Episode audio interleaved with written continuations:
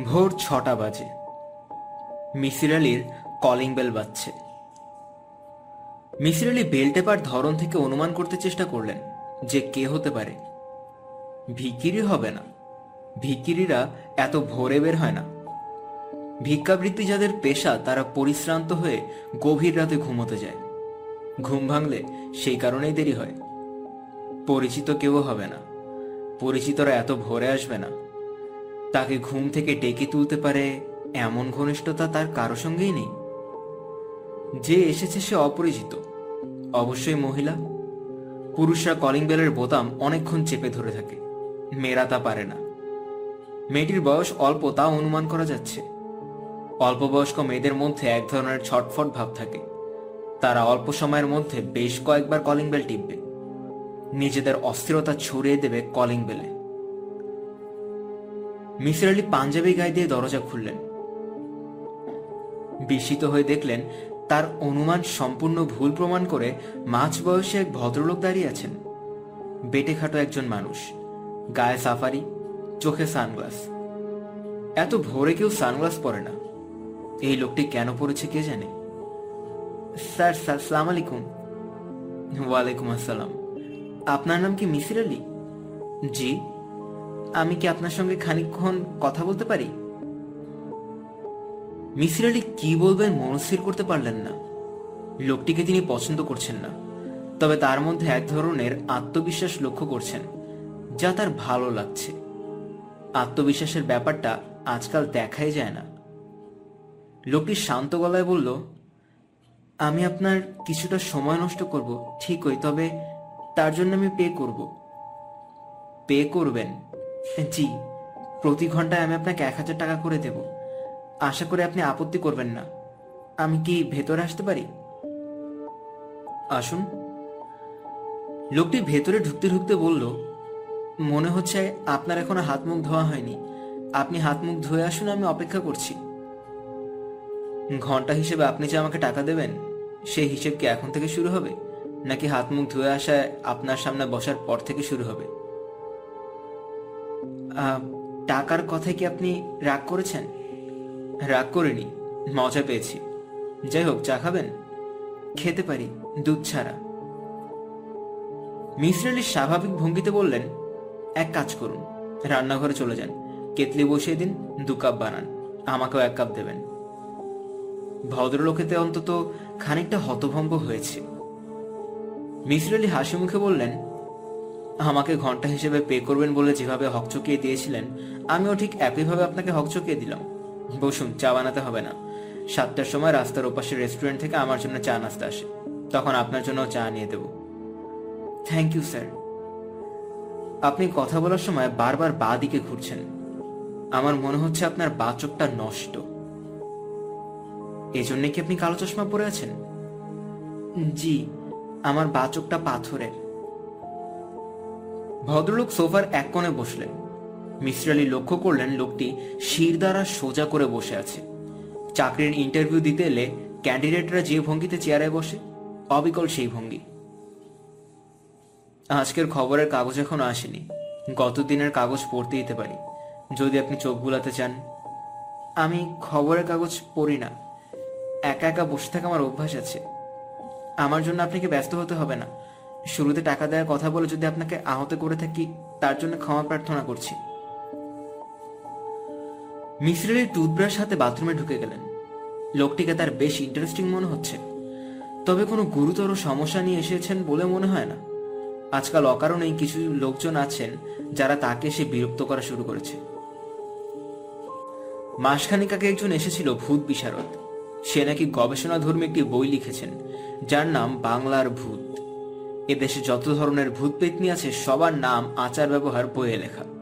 মেছো ভূত গেছো ভূত, জলা ভূত, শাকচুন্নি, কন্ধকাটা, কুনি ভূত, কুত্তি ভূত, আদি ভূত, সর্বমোট একশো ছ রকমের ভূত।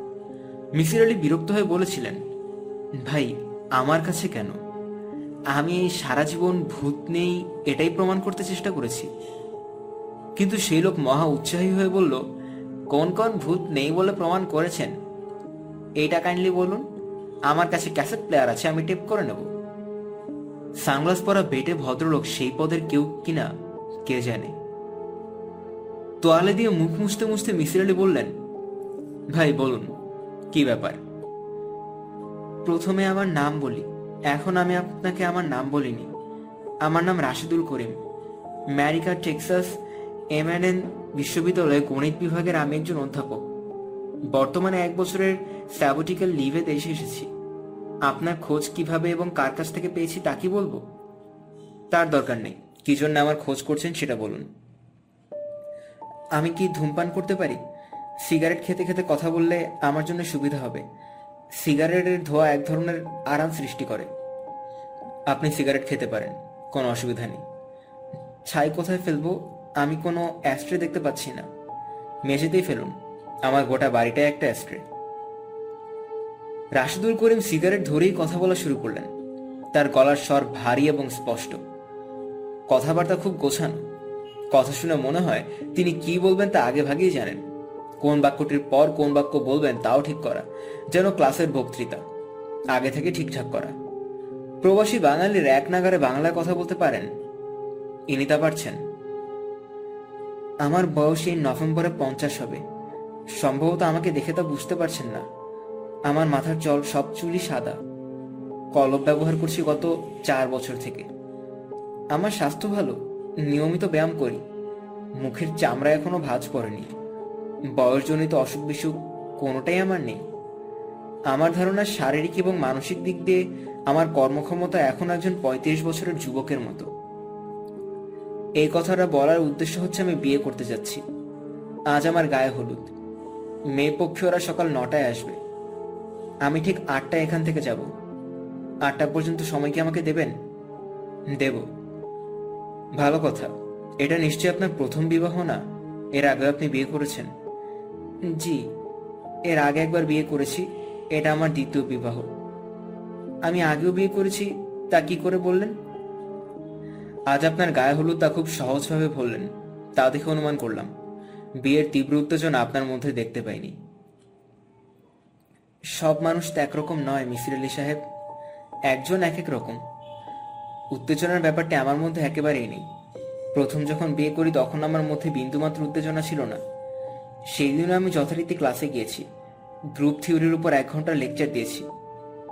ঠিক আছে, আপনি বলে যান। আপনার ভেতরে একটা প্রবণতা লক্ষ্য করছি। আমাকে আট দশটা মানুষের দলে ফেলে বিচার করার চেষ্টা করছেন। দয়া করে তা করবেন না। আমি আট দশ জনের মতো নই। আচ্ছা আপনি শুরু করুন। অঙ্কশাস্ত্রে এম এ ডিগ্রি নিয়ে আমি আমেরিকা যাই পিএইচডি করতে। এম এতে আমার রেজাল্ট ভালো ছিল না। টেনে টুয়েনে সেকেন্ড ক্লাস। প্রাইভেট কলেজে কলেজে চাকরি খুঁজে বেড়াচ্ছি। তখন বন্ধুদের দেখা দেখি জিআরই পরীক্ষা দিয়ে ফেললাম। জিআরই পরীক্ষা কি তাকে আপনি জানেন? Graduate record examination. আমেরিকান ইউনিভার্সিটিতে গ্র্যাজুয়েট ক্লাসে ভর্তি হতে হলে এই পরীক্ষা দিতে হয়। আমি জানি। এই পরীক্ষায় আমি আশাতীত ভালো করে ফেললাম। আমেরিকান তিনটা বিশ্ববিদ্যালয় থেকে আমার কাছে আমন্ত্রণ চলে এলো। চলে গেলাম। পিএইচডি করলাম প্রফেসর হবলের সঙ্গে। আমার পিএইচডি ছিল গ্রুপ থিওরির একটি শাখায় নন অ্যাবিলিয়ান ফাংশনের উপর। পিএইচডির কাজ এতই ভালো হলো যে রাতারাতি বিখ্যাত হয়ে গেলাম। অঙ্ক নিয়ে বর্তমানকালে যারা নাড়াচাড়া করেন, তারা সবাই আমার নাম জানেন। অঙ্কশাস্ত্রের একটি ফাংশন আছে, যা আমার নামে পরিচিত। আর কে এক্সপোনেনশিয়াল। আর কে হচ্ছে রাশিদুল করিম। পিএইচডির পরপরে আমি মন্টানা স্টেট ইউনিভার্সিটিতে অধ্যাপনার কাজ পেয়ে গেলাম। সেই বছরই বিয়ে করি। মেয়েটা মন্টানা বিশ্ববিদ্যালয়ের ফাইন আর্টসের ছাত্রী। স্প্যানিশ আমেরিকান নাম জুডি বার্নার। প্রেমের বিয়ে। প্রেমের বিয়ে বলাটা বোধহয় ঠিক হবে না। বাছাবাছির বিয়ে বলতে পারেন। জুডি অনেক বাছাবাছির পর আমাকে পছন্দ করল। আপনাকে পছন্দ করার কারণ কি? আমি ঠিক অপছন্দ করার মতো মানুষ সেই সময় ছিলাম না। আমার একটি চোখ পাথরের ছিল না। চেহারা তেমন ভালো না হলেও দুটি সুন্দর চোখ ছিল। আমার মা বলতেন, রাশেদের চোখে জন্ম কাজল পরানো। সুন্দর চোখের ব্যাপারটা অবশ্য ধার্তব্য নয়। আমেরিকান তরুণীরা প্রেমিকদের সুন্দর চোখ নিয়ে মাথা ঘামায় না। তাদের দেখে প্রেমিকা কি পরিমাণ টাকা করছে এবং ভবিষ্যতে কি পরিমাণ টাকা সে করতে পারবে? সেই দিক দিয়ে আমি মোটামুটি আদর্শ স্থানীয় বলা চলে। ত্রিশ বছর বয়সে একটি আমেরিকান বিশ্ববিদ্যালয়ে ফ্যাকাল্টি পজিশন পেয়ে গিয়েছি। ট্যানিওর পেতেও কোনো সমস্যা হবে না। জুরি স্বামী হিসেবে আমাকে নির্বাচন করল। আমার দিক থেকে আপত্তির কোনো কারণ ছিল না, কারণ জুরি চমৎকার একটা মেয়ে। শত বৎসর সাধনার ধন হয়তো নয়, তবে বিনা সাধনায় পাওয়ার মতো মেয়েও নয়। বিয়ের সাত দিনের মাথায় আমরা হানিমুন করতে চলে গেলাম স্যান ফ্রান্সিসকো উঠলাম হোটেল বেসফোর্ডে। দ্বিতীয় রাত্রির ঘটনা। ঘুমোচ্ছিলাম। কান্নার শব্দে ঘুম ভেঙে গেল। তাকিয়ে দেখি জুড়ি পাশে নেই। ঘড়িতে রাত তিনটা দশ বাজছে। বাথরুমের দরজা বন্ধ, সেখান থেকে ফুপিয়ে কান্নার আওয়াজ আসছে।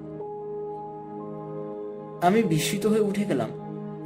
দরজা ধাক্কা দিয়ে বললাম, কি হয়েছে? জুড়ি, কি হয়েছে তোমার? কান্না থেমে গেল, তবে জুড়ি কোনো জবাব দিল না। অনেক ধাক্কাধাক্কির পর সে দরজা খুলে হতভম্ব হয়ে আমাকে দেখতে লাগল। আমি বললাম, কি হয়েছে? সে ক্ষীণস্বরে বলল যে সে নাকি ভয় পেয়েছে। যখন জানতে চাইলাম কিসের ভয়, তখন সে বলল, সে নাকি জানে না। ভয় পেয়েছ তা আমাকে ডেকে তোলনি কেন? বাথরুমের দরজা বন্ধ করেছিলে কেন? জুডিও আমাকে বলল যে সকালে বলবে। আমি অনেক জোর করলাম যে এখনই বলতে। কি দেখে ভয় পেয়েছে? তখন জুডি অস্পষ্ট স্বরে বলল, তোমাকে দেখে। আমি বুঝে উঠতে পারলাম না, আমাকে দেখে ভয় পাওয়ার মানে কি? আমি কি করেছি? জুডি যা বলল তা হচ্ছে রাতে তার ঘুম ভেঙে যায়। হোটেলের ঘরে নাইট লাইট জ্বলছিল। এই আলো সে দেখে তার পাশে যে শুয়ে আছে, সে কোনো জীবন্ত মানুষ নয়, মৃত মানুষ। যে মৃত মানুষের গা থেকে শবদেহের গন্ধ বেরোচ্ছে। সে ভয় কাঁপতে থাকে, তবু সাহসে হাত বাড়িয়ে মানুষটাকে স্পর্শ করে। স্পর্শ করেই চমকে ওঠে, কারণ মানুষটার শরীর বরফের মতোই শীতল। সে পুরোপুরি নিশ্চিত হয়ে যায় যে আমি মারা গেছি। তার জন্য একটা বড় ধরনের শখ হলেও সে যথেষ্ট সাহস দেখায়। টেবিল ল্যাম্প জেলে দেয় এবং হোটেল ম্যানেজারকে টেলিফোন করবার জন্য টেলিফোন সেট হাতে তুলে নেয়। ঠিক তখন সে লক্ষ্য করে মৃতদেহের দুটি বন্ধ চোখের একটি ধীরে ধীরে খুলছে। সেই একটি মাত্র খোলা চোখ তীব্র দৃষ্টিতে তাকিয়ে আছে তার দিকে। জুরি টেলিফোন ফেলে দিয়ে ছুটে বাথরুমে ঢুকে দরজা বন্ধ করে দেয়। এই হলো ঘটনা। রাশিদুল করিম কথা শেষ করে সিগারেট ধরালেন। হাতের ঘড়ি দেখলেন। আমি বললাম, থামলেন কেন? সাতটা বেজেছে। আপনি বলেছেন সাতটার সময় আপনার জন্য চা আসে। আমি চায়ের জন্য অপেক্ষা করছি। চা খেয়ে শুরু করব। আমার গল্প শুনতে আপনার কেমন লাগছে? ইন্টারেস্টিং এই গল্পকে আপনি অনেকের সঙ্গে করেছেন? আপনার গল্প বলার ধরন দেখে মনে হচ্ছে অনেকের সঙ্গে এক গল্প করেছেন। আপনার অনুমান সঠিক। ছ সাতজনকে আমি বলেছি, এর মধ্যে সাইকিয়াট্রিস্ট আছেন, পুলিশের লোক আছেন। পুলিশের লোক কেন? গল্প শেষ করলে বুঝতে পারবেন পুলিশের লোক কি জন্যে। চা চলে এলো, চায়ের সঙ্গে পরোটা ভাজি। মিসিরলি নাস্তা করলেন। রাশিদুল করিম পরপর দু কাপ চা খেলেন। জিজ্ঞাসা করলেন আমি কি শুরু করব? জি, শুরু করুন। আমাদের হানিমুন মাত্র তিন দিন স্থায়ী হলো। জুরিকে নিয়ে পুরানো জায়গায় চলে এলাম। মনটা খুবই খারাপ। জুরির কথাবার্তা কিছুই বুঝতে পারছি না। রোজ রাতে সে ভয়ঙ্কর চিৎকার করে ওঠে। ছুটে ঘর থেকে বের হয়ে যায়। আমি যখন জেগে উঠি, তখন তাকে সান্ত্বনা দিতে চাই। তখন এমনভাবে তাকায় যেন আমি একটা পিসাজ কিংবা মূর্তিমান শয়তান। আমার দুঃখের কোনো সীমা রইল না। সেই সময় নন অ্যাভেলিয়ান গ্রুপের উপর একটা জটিল এবং গুরুত্বপূর্ণ কাজ করছিলাম। আমার দরকার ঠান্ডা মাথায় চিন্তা করার মতো পরিবেশ, মানসিক শাস্তি। সব দূর হয়ে গেল। অবশ্যই দিনের বেলা জুড়ি স্বাভাবিক সে বদলাতে শুরু করে সূর্য ডোবার পর থেকে। আমি তাকে একজন সাইকিয়াট্রিস্টের কাছে নিয়ে গেলাম। সাইকিয়াট্রিস্ট প্রথমে সন্দেহ করলেন সমস্যা ড্রাগ ঘটিত, হয়তো জুরি ড্রাগে অভ্যস্ত। সেই সময় বাজারে হ্যালুসিনেটিং ড্রাগ এল এসডি প্রথম এসেছে। শিল্প সাহিত্যের লোকজন সব করেই ড্রাগ খাচ্ছে। বড় গলায় বলছেন মাইন্ড অল্টারিং ট্রিপ নিয়ে এসেছি। জুরি ফাইন আর্টসের ছাত্রী ট্রিপ নেওয়া তার পক্ষে খুব অস্বাভাবিক না। দেখা গেল ড্রাগ ঘটিত কোনো সমস্যা তার নেই। সে কখনো ড্রাগ নেয়নি। সাইকিয়াট্রিস্টরা তার শৈশবের জীবনে কোনো সমস্যা ছিল কিনা তাও বের করতে চেষ্টা করলেন। কিন্তু লাভ হলো না। জুড়ি এসেছে গ্রামের কৃষক পরিবার থেকে। এ ধরনের পরিবারে তেমন কোনো সমস্যা থাকে না। তাদের জীবনযাত্রা সহজ এবং স্বাভাবিক। সাইকিয়াট্রিস্ট জুডিকে ঘুমের ওষুধ দিলেন। কড়া ডোজের ফেনোবার্বটিন আমাকে বললেন, আপনি সম্ভবত লেখাপড়া নিয়ে থাকেন, স্ত্রীর প্রতি বিশেষ কোনো সময় দিতে পারেন না। নববিবাহিত স্ত্রীর প্রতি যতটা সময় দেওয়া দরকার, তা দিচ্ছেন না। আপনার প্রতি আপনার স্ত্রীর এক ধরনের ক্ষোভ জন্মগ্রহণ করেছে। সে যা বলছে তা ক্ষোভেরই বহিঃপ্রকাশ। জুড়ির কথা একটাই, আমি ঘুমোবার পর আমার দেহে নাকি প্রাণ থাকে না। একজন মৃত মানুষের শরীর যেমন অসার পড়ে থাকে, আমার শরীরও সেরকম পড়ে থাকে। ঘুমের মধ্যে মানুষ হাত নাড়ে, পা নাড়ে, আমি নাকি তার কিছুই করি না। নিঃশ্বাস পর্যন্ত ফেলি না। গা হয়ে যায় বরফের মতো শীতল। একসময় গা থেকে মৃত মানুষের শরীরের পচা গন্ধ বেরোতে থাকে এবং তখন আচমকা আমার বাচক খুলে যায়। সেই চোখে আমি এক দৃষ্টিতে তার দিকে তাকিয়ে থাকি। সেই চোখের দৃষ্টি সাপের মতো কুটিল। আমি জুডিকে অনেক বোঝানোর চেষ্টা করলাম। জুডি সব শুনে বলল, ডাক্তাররা জানে না। ডাক্তাররা কিছুই জানে না। আমি জানি। তুমি আসলে মানুষ না। দিনের বেলা তুমি মানুষ থাকো, কিন্তু সূর্য ডোবার পর থাকো না। সূর্য ডোবার পর আমি কি হই? তুমি পিসাজ বা এই জাতীয় কিছু হয়ে যাও। এইভাবে তো বাস করা সম্ভব না জুড়ি তুমি বরং আলাদা থাকো। খুব আশ্চর্যের ব্যাপার জুড়ি তাতে রাজি হলো না। অতি তুচ্ছ কারণে আমেরিকানদের বিয়ে ভাঙে। স্বামীর পছন্দ হলুদ রঙের বিছানা চাদর, স্ত্রীর পছন্দ নীল রং। ভেঙে গেল বিয়ে। আমাদের এত বড় সমস্যা কিন্তু বিয়ে ভাঙলো না। আমি বেশ কয়েকবার তাকে বললাম, জুডি, তুমি আলাদা হয়ে যাও। ভালো দেখে একটা ছেলেকে বিয়ে করো। সারা জীবন তোমার সামনে পড়ে আছে। তুমি এইভাবে জীবনটা নষ্ট করতে পারো না।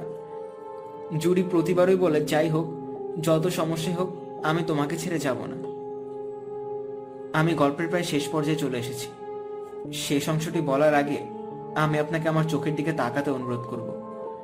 দয়া করে আমার চোখের দিকে তাকান। রাশেদুল করিম সানগ্লাস খুলে ফেললেন। মিসিয়ালি তৎক্ষণাৎ বললেন, আপনার চোখ সুন্দর সত্যি সুন্দর। আপনার মাঝে বলতেন, চোখে জন্ম কাজল ঠিকই বলতেন। পৃথিবীতে সবচেয়ে সুন্দর চোখ কার ছিল জানেন? ক্লিওপেট্রার। অধিকাংশ মানুষের তাই ধারণা। এ ধারণা সত্যি নয়। পৃথিবীতে সবচেয়ে সুন্দর চোখ ছিল বুদ্ধদেবের পুত্র কুণালের। ইংরেজ কবি শেলির চোখ খুব সুন্দর ছিল। আমার স্ত্রীর ধারণা, এই পৃথিবীতে সবচেয়ে সুন্দর চোখ আমার। জুড়ি বলতে এই চোখের কারণে সে কোনোদিন আমাকে ছেড়ে যেতে পারবে না। রাশিদুল করিম সাংলাস চোখে দিতে দিতে বললেন, গল্পের শেষ অংশ বলার আগে আপনাকে ক্ষুদ্র ধন্যবাদ দিতে চাচ্ছি কি জন্য বলুন তো? কাউকে যখন আমি আমার চোখের দিকে তাকাতে বলি, সে আমার পাথরের চোখের দিকে তাকিয়ে থাকে। আপনি প্রথম ব্যক্তি যিনি একবার আমার পাথরের চোখের দিকে তাকাননি, আমার আসল চোখের দিকে তাকিয়েছিলেন। So nice of you sir আটটা প্রায় বাঁচতে চলল। গল্পের শেষটা বলি। জুডির অবস্থা ক্রমে খারাপ হতে লাগল। কড়া ডোজের ঘুমের ওষুধ খেয়ে ঘুমোতে যায়। দু এক ঘণ্টা ঘুম হয়, বাকি রাত জেগে বসে থাকে। মাঝে মাঝে চিৎকার করে ছুটে ঘর থেকে বের হয়ে যায়। বারান্দায় দাঁড়িয়ে ফুপিয়ে ফুপিয়ে কাঁদে। এমনই এক রাতের ঘটনা। জুলাই মাস। রাত সাড়ে তিনটার মতো হবে। জুড়ির মাথা পুরোপুরি খারাপ হয়ে গেল। সে আমার সে আমার বা চোখটা গেলে দিল। আমি ঘুমোচ্ছিলাম। নারকীয় যন্ত্রণায় চিৎকার করে উঠলাম। সেই ভয়াবহ কষ্টের কোনো সীমা পরিসীমা নেই। কি দিয়ে চোখ গেলে দিলেন? সুচালো পেন্সিল দিয়ে। আমার মাথার বালিশের নিচে প্যাড এবং পেন্সিল থাকে। তখন গ্রুপ থিওরি নিয়ে গভীর চিন্তায় ছিলাম। মাথা যদি হঠাৎ কিছু আসে তা লিখে ফেলার জন্য বালিশের নিচে প্যাড এবং পেন্সিল রাখতাম। আপনার স্ত্রী ঘটনা প্রসঙ্গে কি বক্তব্য দিয়েছেন? তার মাথা পুরোপুরি নষ্ট হয়ে গিয়েছিল। সে কিছুই বলেনি, শুধু চিৎকার করেছে। তার একটি বক্তব্য, এই লোকটা পিসাচ আমি প্রমাণ পেয়েছি, কেউ বিশ্বাস করবে না, কিন্তু আমার কাছে প্রমাণ আছে। কি প্রমাণ আছে তা কি কখনো জিজ্ঞাসা করা হয়েছে? না। একজন উম্মাদকে প্রশ্ন করে বিপর্যস্ত করার কোনো মানে হয় না। তাছাড়া আমি তখন ছিলাম হাসপাতালে। আমি হাসপাতালে থাকতে থাকতেই জুডির মৃত্যু হয়। স্বাভাবিক মৃত্যু? না, স্বাভাবিক মৃত্যু নয়। সে মারা যায় ঘুমের ওষুধ খেয়ে। এইটুকুই আমার গল্প। আমি আপনার কাছে একটাই অনুরোধ নিয়ে এসেছি। আপনি সমস্যাটা কি বের করবেন? আমাকে সাহায্য করবেন। আমি যদি পিসাজ হই, তাও আমাকে বলবেন। এই ফাইলের ভেতর জুডির একটি স্কেচবুক আছে। স্কেচবুকে নানান ধরনের কমেন্টস লেখা আছে। এই কমেন্টসগুলি পড়লে জুডির মানসিক অবস্থা আপনি আজ করতে পারবেন। আটটা বাজে। আমি তাহলে উঠি। আবার কবে আসবেন? আগামীকাল ভোর ছটায়। ভালো কথা। আমার এই গল্পে কোথাও কি প্রকাশ পেয়েছে জুডিকে আমি কতটা ভালোবাসতাম? না, প্রকাশ পাইনি। জুডির প্রতি আমার ভালোবাসা ছিল সীমাহীন। আমি এখন উঠছি। ছিল বলছেন কেন? এখন কি নেই? ভদ্রলোক জবাব দিলেন না। রাশিদুল করিম চলে যাওয়ার পর মিসির আলী ফাইল খুললেন। ফাইলের শুরুতে একটা খাম। খামের উপর মিসির আলীর নাম লেখা। মিসির আলী খাম খুললেন। খামের ভেতর ইংরেজিতে একটা চিঠি লেখা। সঙ্গে চারটি একশো ডলারের নোট। চিঠি খুবই সংক্ষিপ্ত। প্রিয় মহোদয়, আপনার সার্ভিসের জন্য সম্মানী বাবদ সামান্য কিছু দেয়া হলো। গ্রহণ করলে খুশি হব। বিনীত আর করিম। মিসির আলী স্কেচবুকের প্রতিটা পাতা সাবধানে উল্টালেন চারকোল এবং পেন্সিল স্কেচ আঁকা। প্রতিটি স্কেচের নিচে আঁকার তারিখ। স্কেচের বিষয়বস্তু অতি উচ্চ সবই ঘরোয়া জিনিস। একজোড়া জুতা মলার ছেঁড়া বই, টিভি, বুকশেলফ স্কেচবুকের শেষের দিকে শুধুই চোখের ছবি। বিড়ালের চোখ, কুকুরের চোখ, মাছের চোখ এবং মানুষের চোখ। মানুষের চোখের মডেল যে রাশিদুল করিম তা বলার অপেক্ষা রাখে না। না বললে ছবির নিচে মন্তব্য থেকে তা বোঝা যায়। মন্তব্যগুলি খুব দীর্ঘ। মেয়েটি মাঝে মাঝে তার মনের অবস্থাও লিখেছে অনেকটা ডায়েরি লেখার ভঙ্গিতে। মনে হয় হাতের কাছে ডায়েরি না থাকায় স্কেচবুকে লিখে রেখেছে। সব লেখাই পেন্সিলে। প্রচুর কাটাকুটি আছে। কিছু লাইন বারবার ঘষে তুলেও ফেলা হয়েছে। রাশিদুল করিম পরদিন ঠিক ছটায় এসেছেন। মনে হচ্ছে বাইরে অপেক্ষা করছিলেন। ঠিক ছটা বাজার পর কলিং বেলে হাত রেখেছেন। মিসির আলী দরজা খুলে বললেন, আসুন। রাশিদুল করিমের জন্য সামান্য বিস্ময় অপেক্ষা করছিল। তার জন্য টেবিলে দুধ ছাড়া চা। মিসির আলী বললেন আপনি কাটায় কাটায় ছটায় আসবেন বলে ধারণা করে চা বানিয়ে রেখেছি। লিকার করা হয়ে গেছে বলে আমার ধারণা। খেয়ে দেখুন তো। রাশিদুল করিম চা কায়ের চায়ের কাপে চুমুক দিয়ে বললেন, ধন্যবাদ। মিসির আলী নিজের কাপ হাতে নিতে বললেন, আপনাকে একটা কথা শুরুতেই বলে নেওয়া দরকার। আমি মাঝে মাঝে নিজের শখের কারণে সমস্যা নিয়ে চিন্তা করি। তার জন্য কখনো অর্থ গ্রহণ করি না। আমি যা করি তা আমার পেশা না। নেশা বলতে পারেন। আপনার ডলার আমি নিতে পারছি না। তাছাড়া অধিকাংশ সময় আমি সমস্যার কোনো সমাধানে পৌঁছাতে পারি না। আমার কাছে পাঁচশো পৃষ্ঠার একটা নোট বই আছে। ওই নোট বই ভর্তি এমন সব সমস্যা যার সমাধান আমি বের করতে পারিনি। আপনি কি আমার সমস্যাটার কিছু করেছেন? সমস্যার পুরো সমাধান বের করতে পারিনি। আংশিক সমাধান আমার কাছে আছে। আমি মোটামুটিভাবে একটা হাইপোথিসিস দাঁড় করিয়েছি। সেই সম্পর্কে আপনাকে আমি বলব। আপনি নিজে ঠিক করবেন। আমার হাইপোথিসিসে কি কি ত্রুটি আছে? তখন আমরা দুজন মিলে ত্রুটিগুলি ঠিক করব। শুনি আপনার হাইপোথিসিস আপনার স্ত্রী বলছেন ঘুমোবার পর আপনার মৃত মানুষের মতো হয়ে যান। আপনার হাত পা নড়ে না। পাথরের মূর্তির মতো বিছানায় পড়ে থাকেন, তাই না? হ্যাঁ তাই। স্লিপ অ্যানালিস্টরা আপনাকে পরীক্ষা করে বলেছেন, আপনার ঘুম সাধারণ মানুষের ঘুমের মতোই। ঘুমের মধ্যে আপনি স্বাভাবিকভাবেই নড়াচড়া করেন। জি, কয়েকবারই পরীক্ষা করিয়েছি। আমি আমার হাইপোথিসিসে দুজনের বক্তব্যই সত্য ধরে নিচ্ছি। সেটা কীভাবে সম্ভব? একটি মাত্র উপায় সম্ভব। আপনি যখন বিছানায় শুয়েছিলেন, তখন ঘুমোচ্ছিলেন না, জেগেছিলেন। কি বলছেন আপনি?